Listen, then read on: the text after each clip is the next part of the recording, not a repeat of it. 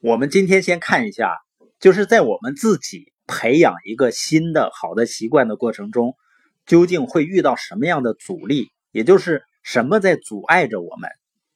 第一个阻力呢，就是总是无法开始行动。比如说呢，你想锻炼身体，养成一个好的运动的习惯。可是你早就习惯了下班回家以后呢，躺在沙发上看电视。这个时候突然让你从舒舒服服的沙发上变成在跑步机上挥汗如雨的跑步，想想都头疼。你可能会觉得啊，算了吧，今天加班已经够累的了，明天明天我再锻炼。然后呢，就是明日复明日，可能一个月过去了呢，一天也没有锻炼过。那为什么我们没有勇气去开始呢？一定是我们把这个运动的目标定的过高，让我们觉得呢做起来就很难。也就是从过去的一种行为方式、一种习惯呢，变成新的习惯，需要巨大的跳跃。那习惯养成的第二个阻力是什么呢？就是不能够坚持。你比如说，好不容易说服自己站在了跑步机上。说我今天呢一定要完成一个小时的跑步，可能刚开始跑五分钟、十分钟就气喘吁吁了，还有五十分钟呀。这时候你全身的每一个那个脂肪细胞啊都在喊：“我要休息，我要休息，我要休息啊！”你下次再想去跑的时候，想一想上次只跑了十分钟就跑不动了，你就更没有胆量去跑了。这样的一个新的习惯怎么能坚持下去呢？这两个阻力呢，作者过去一样也遇到过，他也希望自己有个好身材啊，可是坚持锻炼呢，却总是坚持不下去。直到一次偶然的机会，他发现了一个小秘密，能够让自己的行动坚持下来，那就是培养他的微习惯。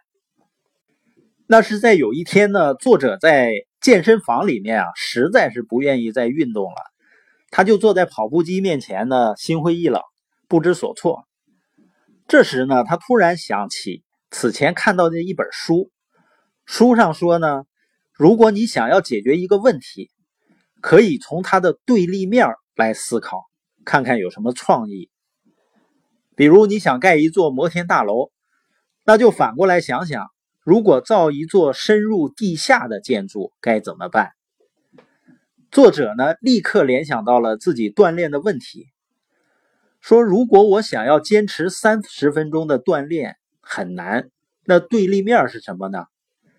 如果锻炼的强度不是三十分钟的挥汗如雨、腰酸背痛，而是一个做一个就好了。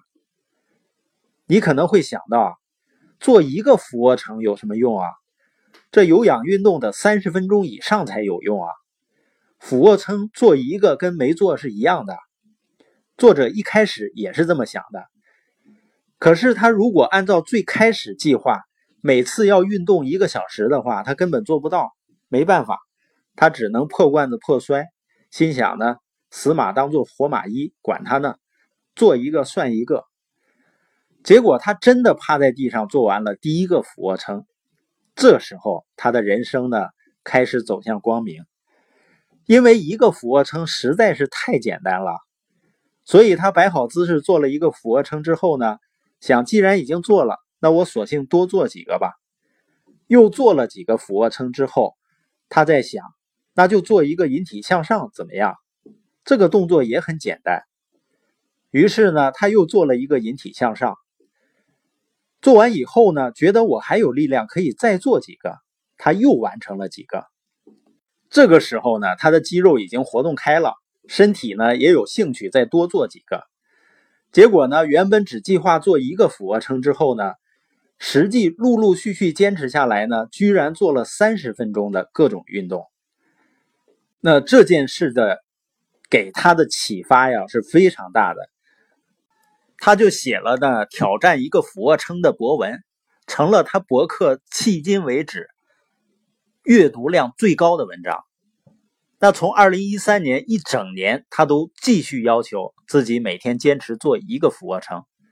当然呢，一般他都会多做几个，有时候呢，可能睡觉的时候突然想起来了，今天没有做，他就翻过身子，趴在床上，直接完成一个俯卧撑。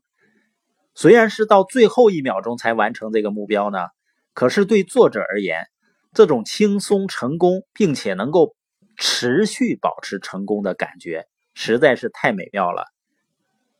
他注意到两件事情：第一呢，虽然每天只做几个俯卧撑，但这种行为真的在生理和心理上影响了自己，他的身体呢更加结实，肌肉呢也锻炼出来了。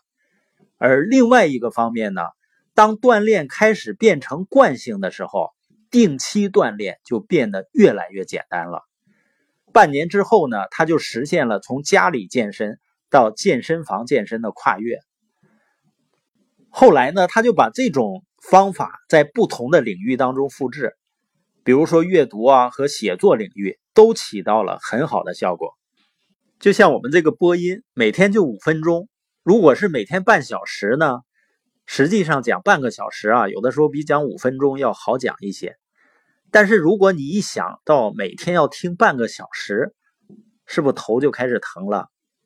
但是如果每天五分钟呢，就觉得很简单，就很容易坚持。我们看书也是一样，重点是你要养成看书的习惯。你一开始可以给自己定目标，每天就看一页。那如果看的有兴趣了呢，你可以超额完成目标，多看几页。但是最少你要看一页。那如果这样定目标的话，你想你每天能不能完成这个习惯呢？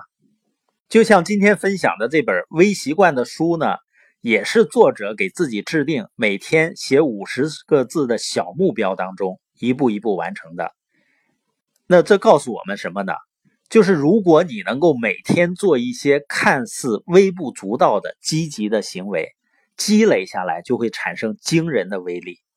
而我们在前面提到的阻碍习惯的两大阻力，也就在这个过程中呢，不知不觉的被绕开了。你看前面提到习惯养成的第一个阻力是没有开始的动力，而微习惯呢，就是因为目标足够小，小到不可思议，所以呢，我们就不会害怕开始。不就是做一个俯卧撑吗？不就是写五十个字吗？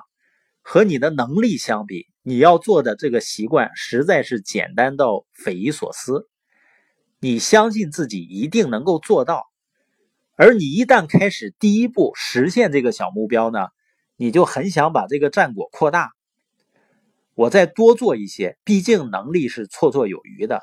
所以哪怕你开始跑的并不快，但是只要在正确的方向上前进，就突破了第一个阻碍行动的阻力，就你能够行动起来了。